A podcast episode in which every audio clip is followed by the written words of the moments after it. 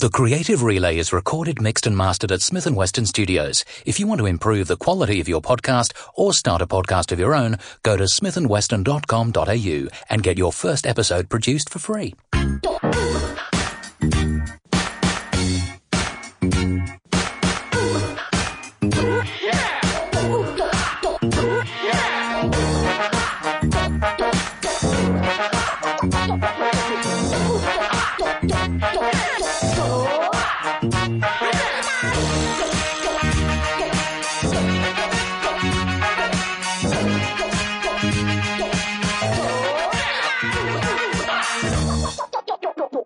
I'm Paul Dunne, and welcome to the second series of The Creative Relay, the podcast where Australia's most inspiring creatives talk to the creatives that most inspire them. Brought to you by Smith & Weston.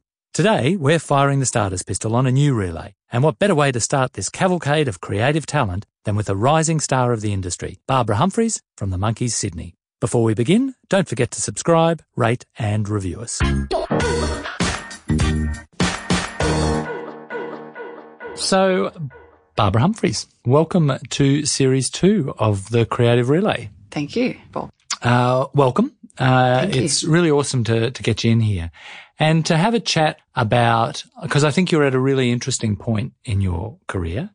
Um, having what in the last six months or so being named as a creative director at the Monkeys. Yeah, a year ago, about a year ago. It's a year quick. now, is it? Yeah. Wow. yeah.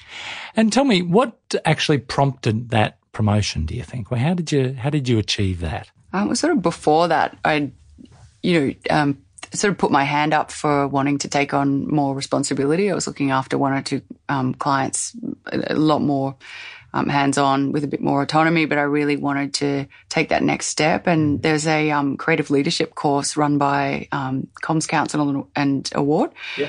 Uh, brilliant three day intensive. It's the first time they'd um, first time they've done this. It's now running again this year, and it was um, three three days intensive run by different incredible people in the industry. Warren Brown. Uh, ran this one. Uh, there was also different people each day. There was Ben Welsh, Nancy Hartley, uh, Scott was also there, and it was just fantastic insight into the different aspects of the role. So there's obviously, you know, trying to get the best creative work. Uh, then there's, you know, the the context around the business side of things, managing people, all that sort of thing that that you need a bit more information on. And and I think some of the more fun uh, sessions were about all the unexpected stuff that comes out of nowhere Right. that you would otherwise never expect is going to happen is the stuff that happens. So that was really interesting as well. But it was invaluable. I mean, there's the there's all this fantastic advice, and the one thing that just kept being reiterated over and over, you know. Um, Ben, Simon Langley, so many different people would say, I wish that I'd had the opportunity to do something like this when I was at that stage in my career as well, because there's, there's some things you only learn on the job and to have that kind of cumulative knowledge from, you know, some of the industry's best and, and brightest. Just to have the opportunity to do that when it's not information you're getting from someone who's your boss mm-hmm. is really great. Yeah. Uh, because if they're your boss, I think it comes with a whole lot of other stuff. yeah. But to get that kind of guidance from people who are removed from your day to day is really awesome, I think. It was really great. And you also end up with a lot of empathy for your boss and realize that, Right. you know, because they're often reiterating a lot of the same things. That's so, probably why they send you to these yeah, courses. it's it's good. It's really smart.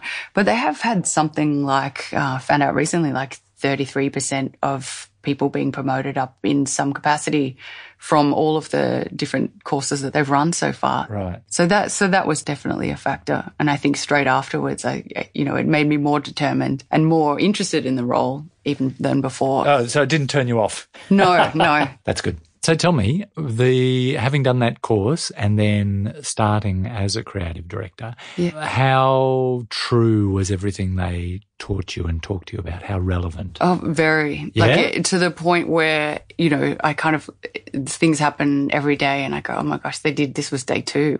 Also, your, day- your day to day is so much more, more, um, what's the word? Like, I guess, uh, you, you go from being sort of, I guess, free thinking and having this mental space to really kind of get involved in a bit of work and kind of mull it over and really sort of get absorbed in a project to actually being somewhat detached and having to kind of like look at something very quickly, move off, look at something else very quickly and, and, you know, still feel like you're, you're helping to shape and make sure the work's moving in the right direction, but you just don't get that mental space. And I think one of the first things that, that I noticed about some of the other people was just your days are constantly talking and, and interacting. And, you know, I'm, I'm not naturally an extrovert. So it's kind of like, I just sometimes I felt like I just you know wanted a bit of time out just to have silence for five minutes because you just take that for granted. I think as a creative that that kind of that space to just really enjoy a project to go off and think about something and yeah. So I mean that's also like we were really busy at the time too. There was lots of stuff right. going on and mm-hmm. you know Scotty and I were both kind of looking after about um, you know, four clients at that time from not looking after any to, um, or one, maybe one or two to actually taking on formally about four. So, and so how do you think you're adapting overall? I think learning every day, absolutely. Mm. And still looking back to that course and going, gosh, that was really, really helpful. And to the point where if they ever, you know, did an extension to it, I would do it. But, I think picking up some things and uh, you know I'm really enjoying, and some things I think I still need to kind of keep learning. But what's your favorite part then?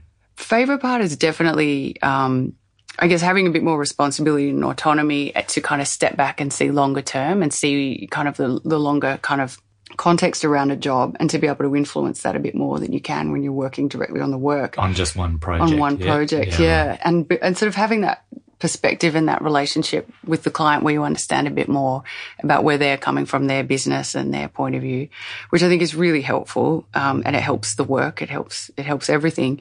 But also I think probably on a day to day level, just sort of eh, catching up with the teams and seeing something that is so unexpected because yeah. you have had that distance and being surprised and just seeing something that's you really love and are really excited by. Really and delightful. I think, yeah, and and that hasn't hasn't gotten old at all. I love that, and yeah. I think just being able to like it, yeah, having that space from it to to be surprised every time is is great. So as you're going through on your day to day kind of creative direction, are you channeling anyone? Is is there someone that you've worked for in the past that you've gone? That was a really awesome creative director and that person really helped me and I'm going to try and be like that?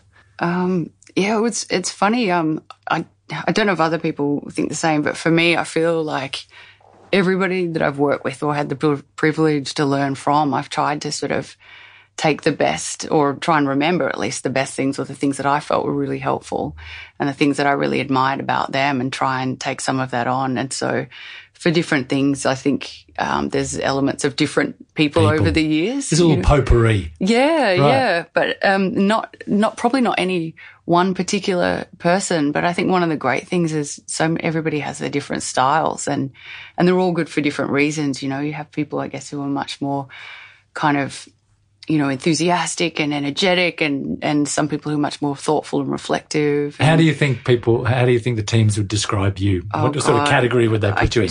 Annoying, probably. I'm sure know. that's not the like, case. I don't know. I couldn't answer. Really? Yeah. Okay. So, um, I guess the, the work that you're probably most noted for would be the MLA work? Probably. Yeah. Yeah. yeah. I think but yeah. there's there's a whole bunch of other stuff that you've worked on, and like really big clients, IKEA, Cadbury's, yeah. Paul's, uh, Yellowglen. Yeah. So there's a lot of uh, very kind of big, serious brands amongst that. Do you think you could characterize your work in any way? Um, no, I mean I try to make sure that it's really diverse, and I try not to have a particular style to the work because I think any project or client that I've worked on. Um, you know, it's about that brand and what they're about and trying to create something that feels right for them. And I think whatever that project might be or that particular challenge, uh, you know, I want it to feel like it's the right thing executionally, tonally, you know, for that particular, for that particular project and that brand. Um, and so, you know, I think they feel, when I look at it, I think they feel really disjointed and and but but in a good way, you know, because I think like I like that about it, you know, and I like um, being able to jump from something that's, that's, you know, comedy and humor into something that's more thoughtful and, um, you know, I think I've really enjoyed the the difference between sort of retail and clients like IKEA, where there's sort of a design story there, but also a really great sort of personality mm. to the brand. Um, to sort of working on things like Sydney Uni, where you're sort of dealing with um, academia and and trying to kind of talk about topical issues in that way. I, I, would agree. Um, I, think that there is a, a, beautiful diversity in in your work. My observation of it was, uh, to me, it seems quite populist in a way. And I mean that in a really complimentary way. I, I just think it, would have just such broad appeal to a lot of people. Um, and I think that's a really hard thing to tap into. Yeah. And I think a lot of your work just makes it look pretty easy. Oh, right. Well, that's a, I mean, that's a compliment. And, and the populace, I think, is also a compliment because I would try, you know, I think rather than just talking to a select few people, you know, the, the idea that, you know, you hear from your mom or someone has said to her, oh, I saw that thing and I really liked it. You know, it's because I guess we're trying not to create ideas in a bubble and talking to ourselves. We're trying to create something that, that resonates out in the real world. So, you know, that's definitely something I've really hoped yeah. would, um, that I could get through with my work. And that's something I've always aimed for. So what's your favorite thing you've done? So far? Um, probably my favorite was the diversity project for Lamb. Hi, I'm Luke Jacobz with a Z, and I'm here to address concerns that too many perky white males are contributing to a lack of diversity on our screens. We couldn't agree more. Hey, Sakura. Hey, Mustafa. So we're getting together over the ultimate cross-cultural protein to help put this right. We've got everyone in the room. Well, technically, it's not a room. Hey, let's not be spaces. Exactly. hey, Dad. Shh. Sorry. We've got all the stands. We've got Kazakhstan, Tajikistan, Uzbekistan, Kyrgyzstan, Turkmenistan, Afghanistan, Pakistan, and this guy, Stan. That was a really great and fun project, and it sort of felt very timely too. Uh, it's a great brief to get uh, for Lamb and always Lamb's about bringing people together, but came about at a time where we were noticing that there was a lot of, I guess, less inclusive kind of messages and conversation out there. There was a lot of talk about um, the lack of um, diversity that we're seeing in our mainstream media in right. Australia. You're seeing a lot of a lot of shiny white people, but not a lot of accurate representation of what Australia really looks like. Yeah. You know, if you go anywhere in this country, it's just not, it's not usually reflected in our, in our advertising, in our TV shows. It's just absent. And so we sort of wanted to do something about that. Um, you know, using the, the medium itself. And then also at the same time, there's, there was a bit of conversation going on and a horrible sort of sense of, of the nastier side of Australia. Like we had right. Pauline Hanson talking about how we're in danger of being swamped by Muslims and propagating this, this fear and this kind of suspicion.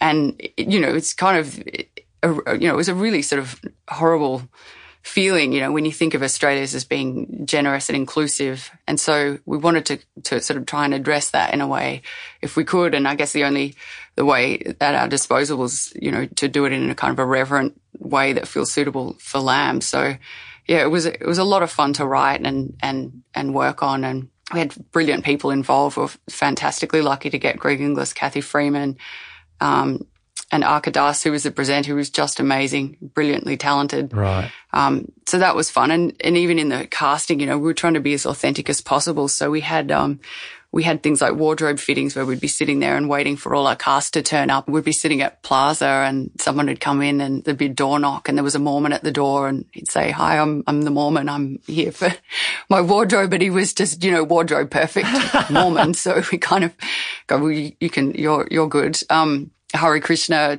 you know, turned up. It was quite surreal having having the casting and the, the wardrobe and seeing all the people come through. But did you get? Did was what was the uh, any uh, negative comment commentary? Yeah, it it got a really fantastic response, really great feedback from um, lots of people.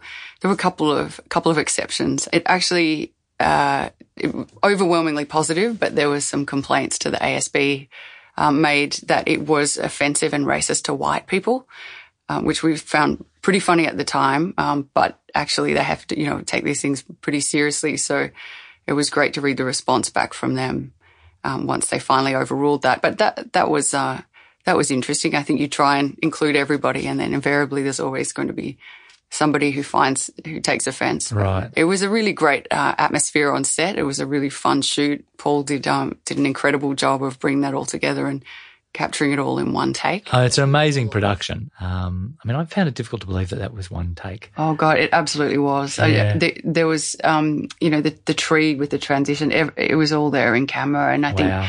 You know, when we look, How many takes did you? How many goes? I think it was like 17 or 18, the one that we used, but it was absolutely the most stressful shoot of all time because you've got, you know, weather changing. You've got all these people, not all of them are actors Yeah. or, you know, uh, Just trying to hit their marks. Yeah. Yeah. abs- And, you know, hats off to Paul Middleditch because he's just brilliant. And he, you know, he had everything nutted out and he sort of, even when it was still a bit kind of rough around the edges and people were making mistakes and, you know, the clouds are coming in, you know, he know, he's just got absolute faith and so much energy. And I Yeah. think it was just as, as terrifying as it is trying to pull off something like that. The energy when we, when we got the take and everybody on set could feel it. you know, Yeah, just- right. Isn't that awesome? It was amazing. It was just yeah, because what? How, how big a cast would that would that have been? I think it was like 150 extras Yeah, right. and then the main kind of core core cast. Yeah. oh, that must have been a real buzz. It was fantastic. But it was just, I remember kind of seeing all these people up on the hill and just going, oh my God, I hope this, What have all I done?" these people that are freezing up there. I hope this, I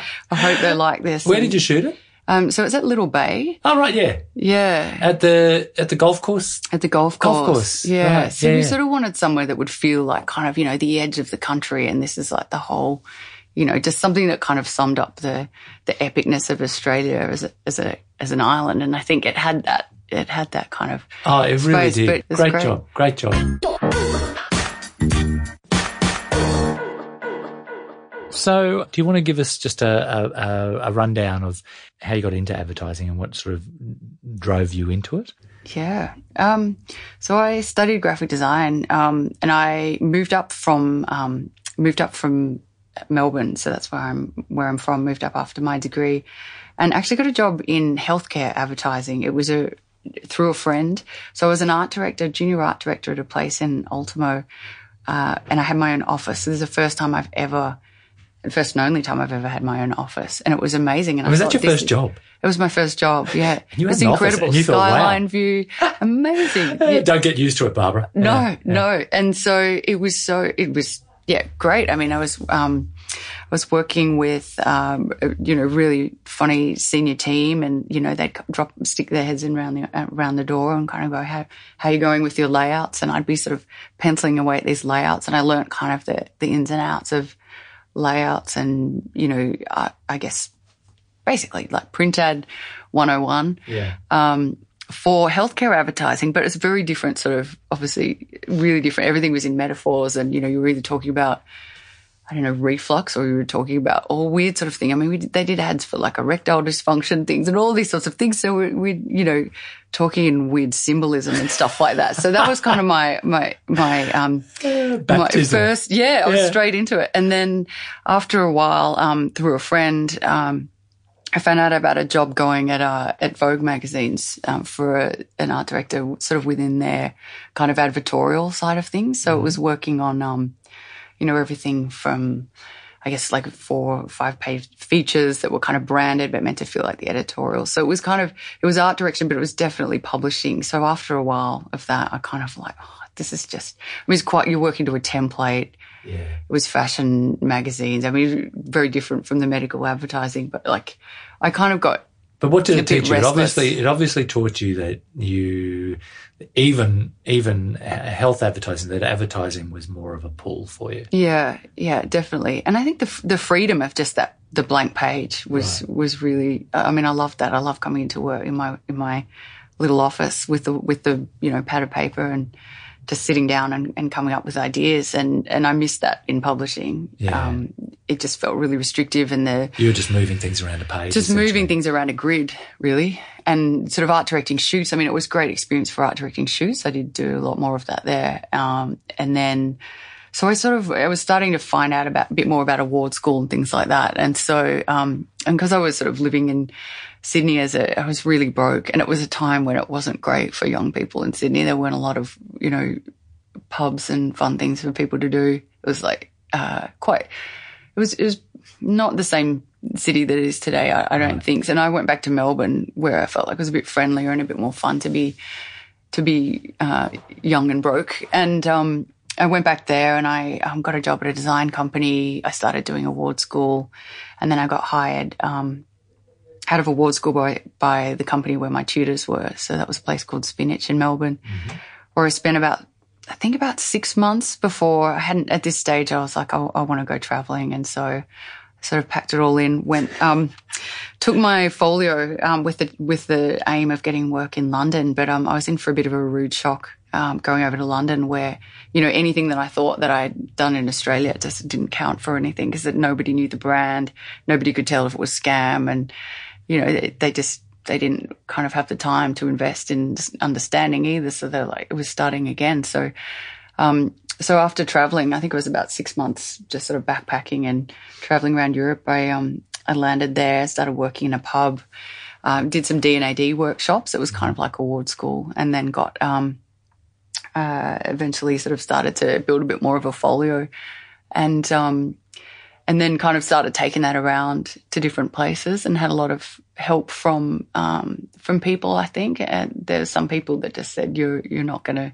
you've got no chance. You know, there's people who go to Watford and are living with their parents who don't have to pay a cent. You know, they can work for free and do internships. You you can't. Um, I think working in the pub, you know, looking back, I think it really taught me um, empathy and and to um, to be curious and take the time to get to know people. People and just observing how people are in different social social situations, just interacting with people. It was just great in terms of just kind of understanding people, and and I realized that that was just you know I really loved that. Eventually, um, I found out about uh, an internship scheme that Wieden and Kennedy were running, and they were trying to get people from outside of advertising they were sort of trying to open it up so that they were getting. And you were way outside advertising. Oh, by that, that point, point. Yeah. yeah, yeah. I mean, I was my background. You know, was obviously I'd worked in advertising. I'd studied um, graphic design and all that sort of thing. But yeah, I was I was a I was a bitter and and broke barmaid. So, um, so so that's how I applied. You know, the the actual um, the actual entry said you know, open to everyone from truck drivers to ballerinas. And so I thought, well, that, there it is in writing. So I, um, so I basically the the um, entry mechanic or how you kind of got through to your next round of interviews was to send them an idea in an envelope. So I mean that's so broad. Yeah.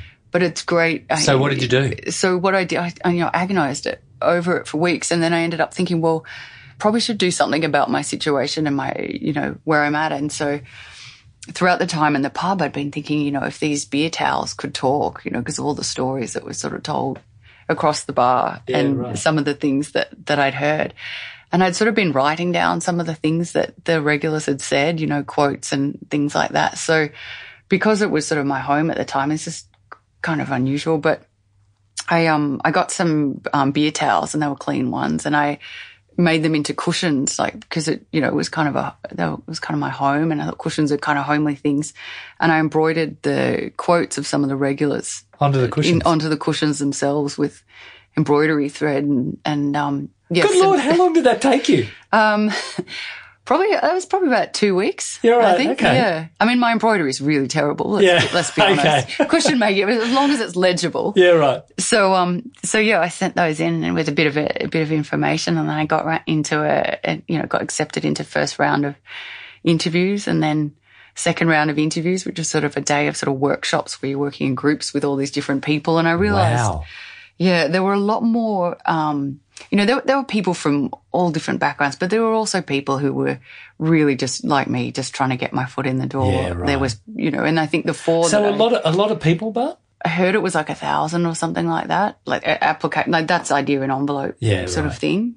And then in the then, in that second round, when you had to go and be friends with people in these groups, yeah, yeah. How many people are we talking? Oh, there? so you, you, ultimately they took four people. So they they'd already got taken one group already. So they had right. four already signed on. Right. And so I kind of got um, selected for the next slot. So they were going to do this in sort of three month, three month blocks. So right. I kind of got into the second one that they were doing. So I guess the nice thing about that is I get to sort of watch how the first group are going and how they're finding it and stuff like that. So, so yeah, I got through for that second block and there were three other people in my group and they're, um, they're fantastic. One of them's still at Wiedens today. Sophie is a creative director.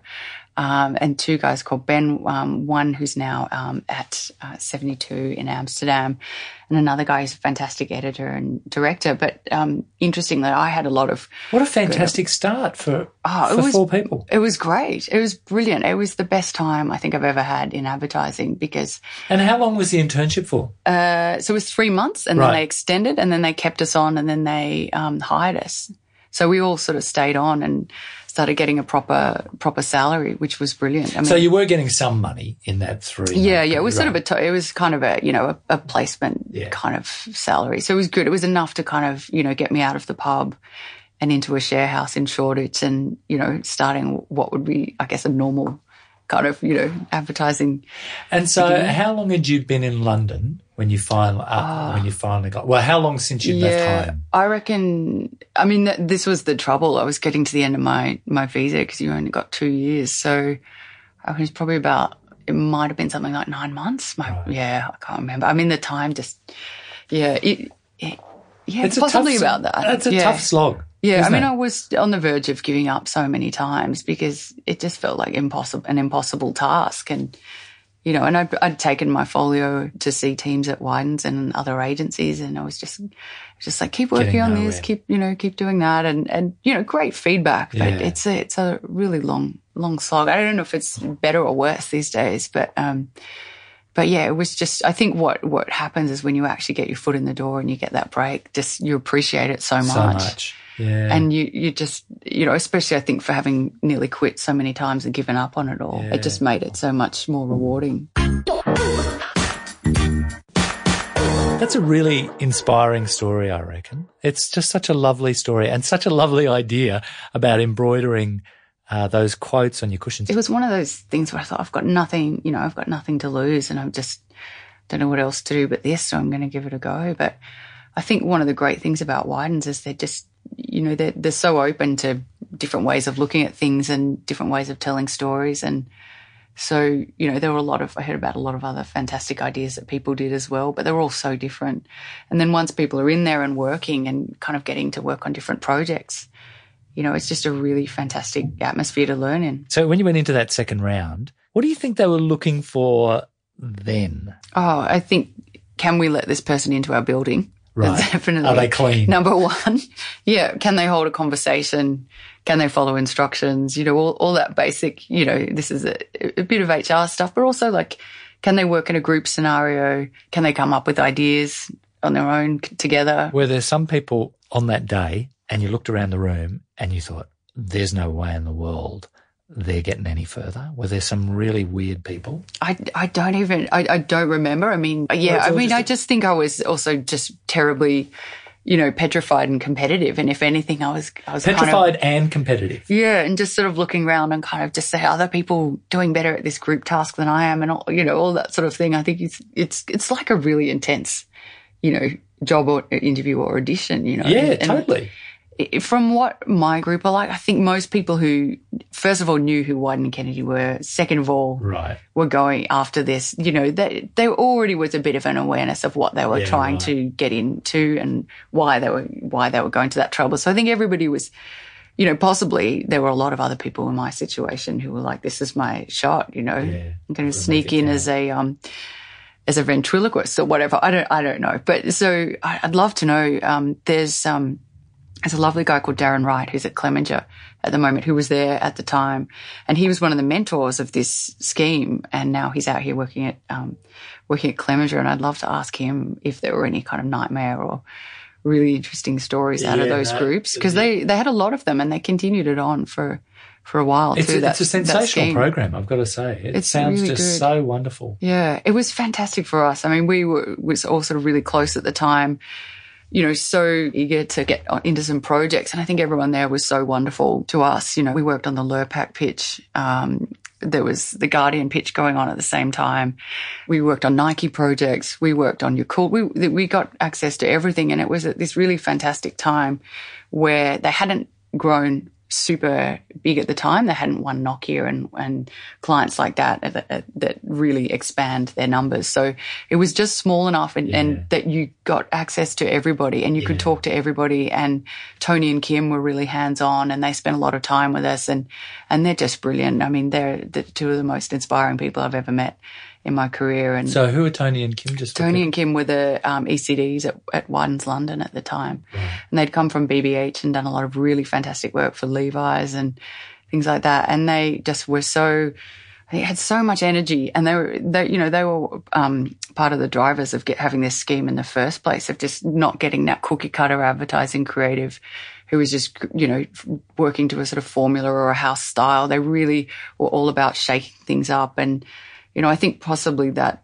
that sense of you know trying to do things differently each time for different clients is something that I've kind of learned or hope to learn from there, Yeah, um, because they were absolutely about you know never kind of repeating something that they'd done before and and always trying to kind of break new ground and do something different and relevant for It's funny though, because like the, the the the motivation behind what they're doing sound sounds awesome, Mm.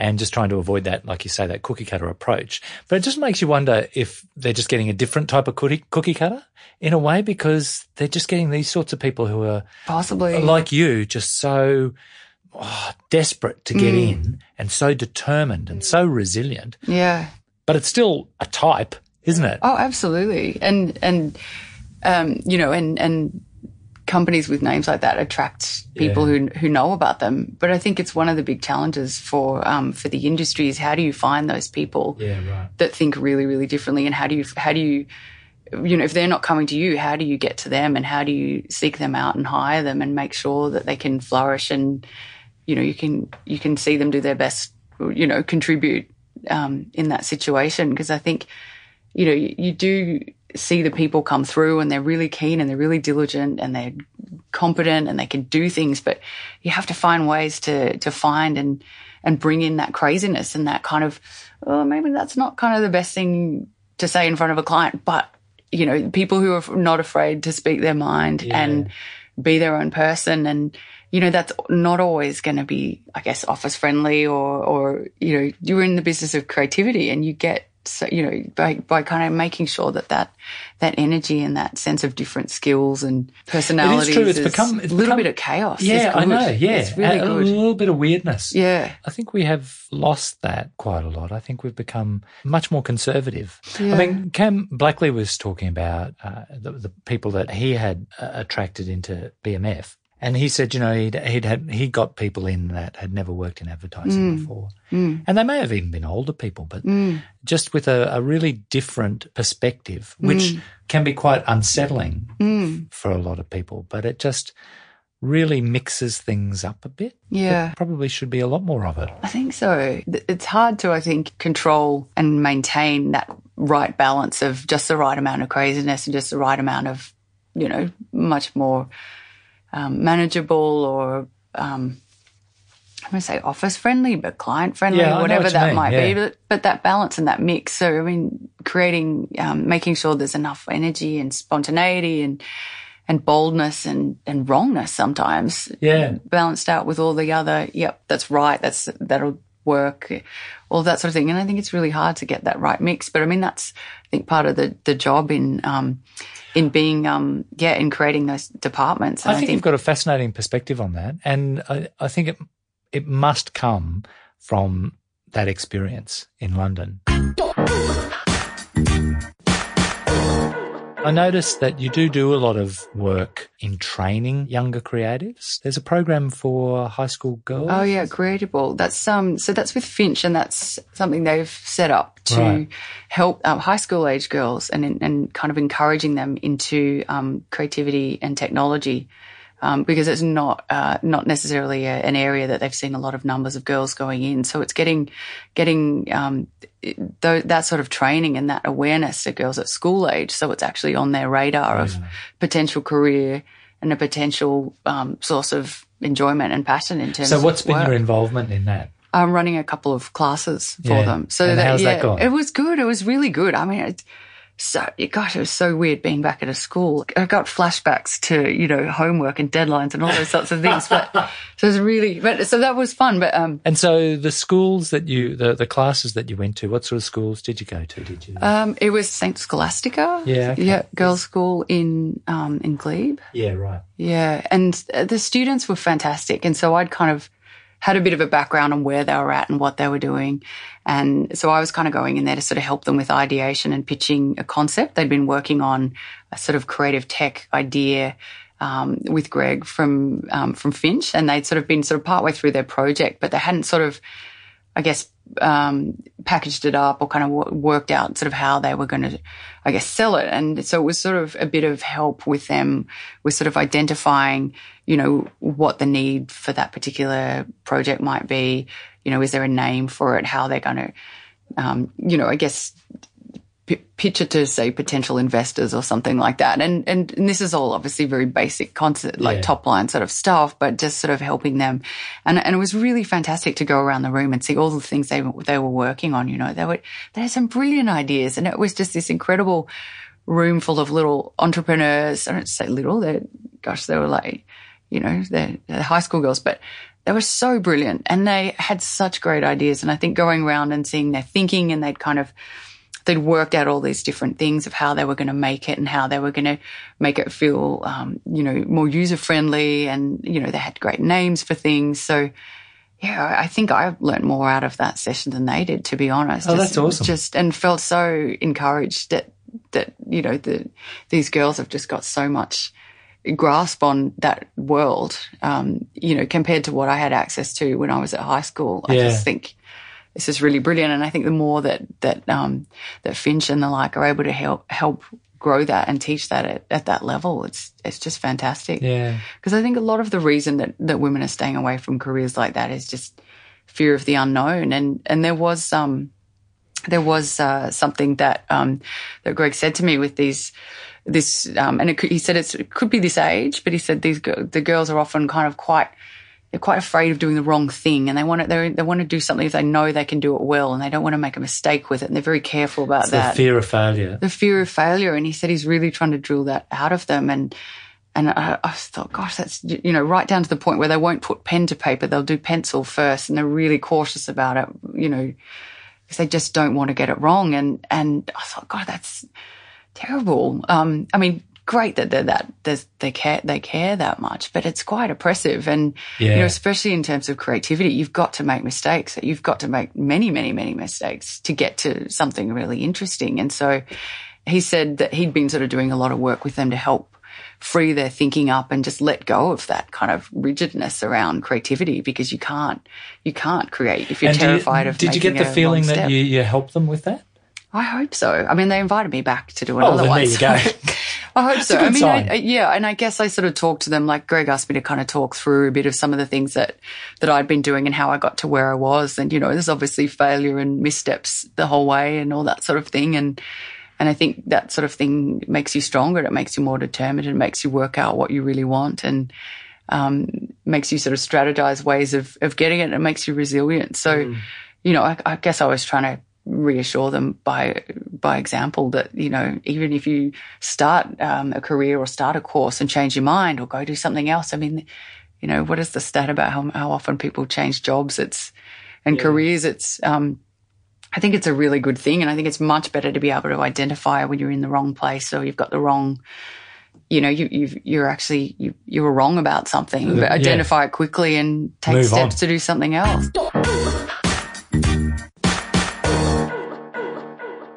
Where do you think, uh, where do you look for your inspiration and where you want to take your career? Gosh, um, yeah, interesting. Uh, So I, I think I've always tried to be a bit flexible and fluid with where I want to go, and it's more about the um, the type of culture and the type of people that are there necessarily, rather than a name or uh, that sort of thing. Because how long have you been at the Monkeys for now? Is it uh, five, years? Five years? Yeah, right. about that. Yeah.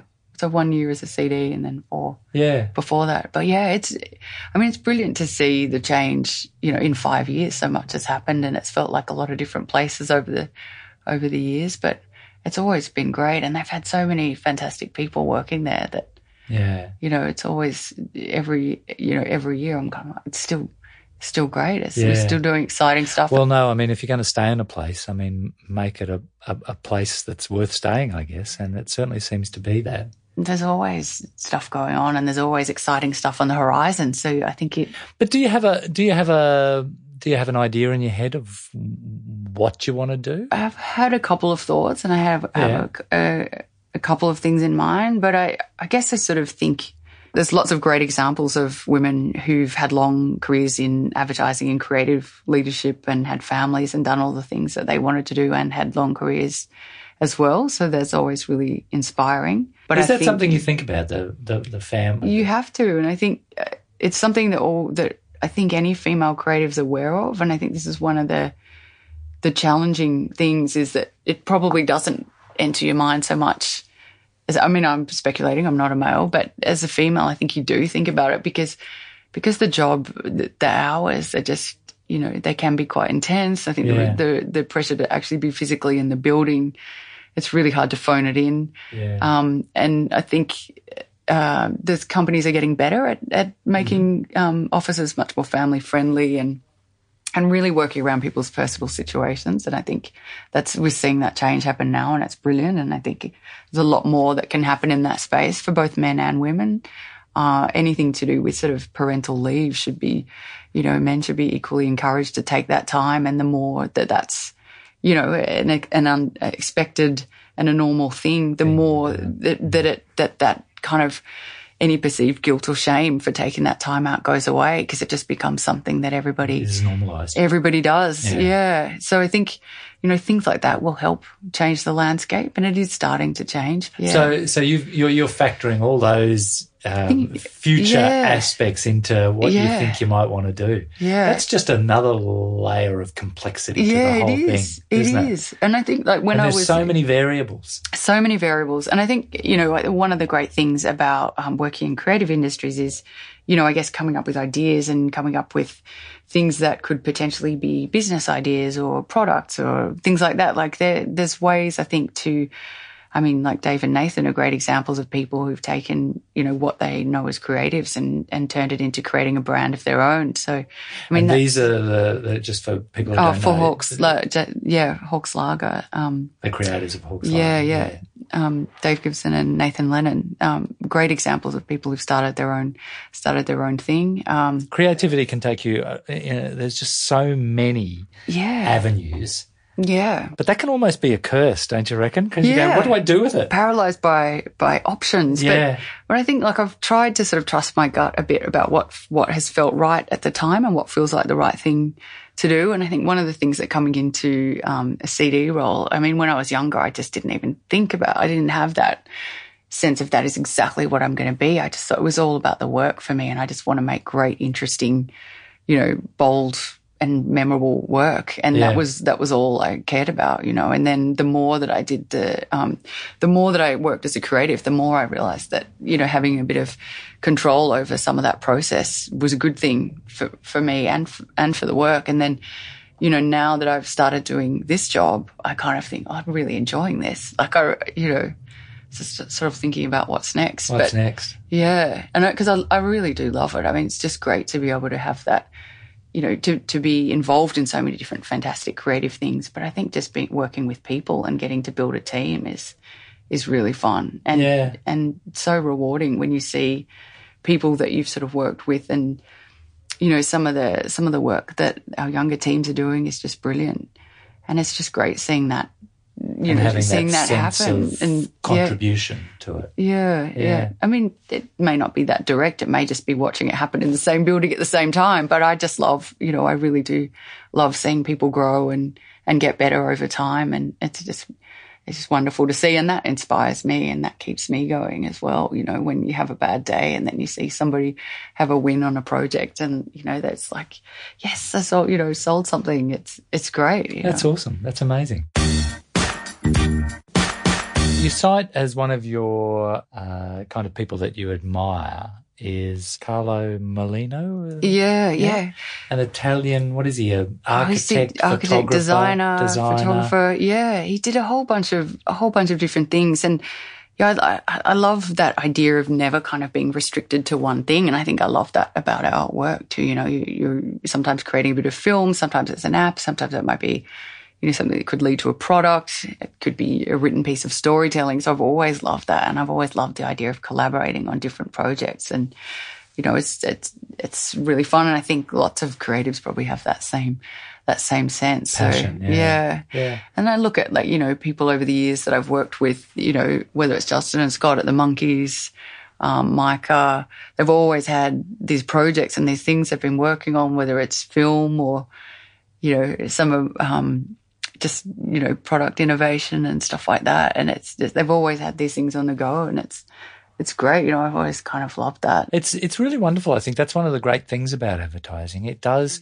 attract those sorts of people whose creativity seems to have a really kind of broad range of expression working within sometimes. Yeah, definitely. It's funny when I was at high school and I was trying to work out, you know, did I, I you know, I was trying to work out, did I want to do art and be an artist or did I want to pursue graphic design or more commercial um, communications? And, you know, my, my art teacher at the time was just said, if you were going to be an artist, it wouldn't be a question.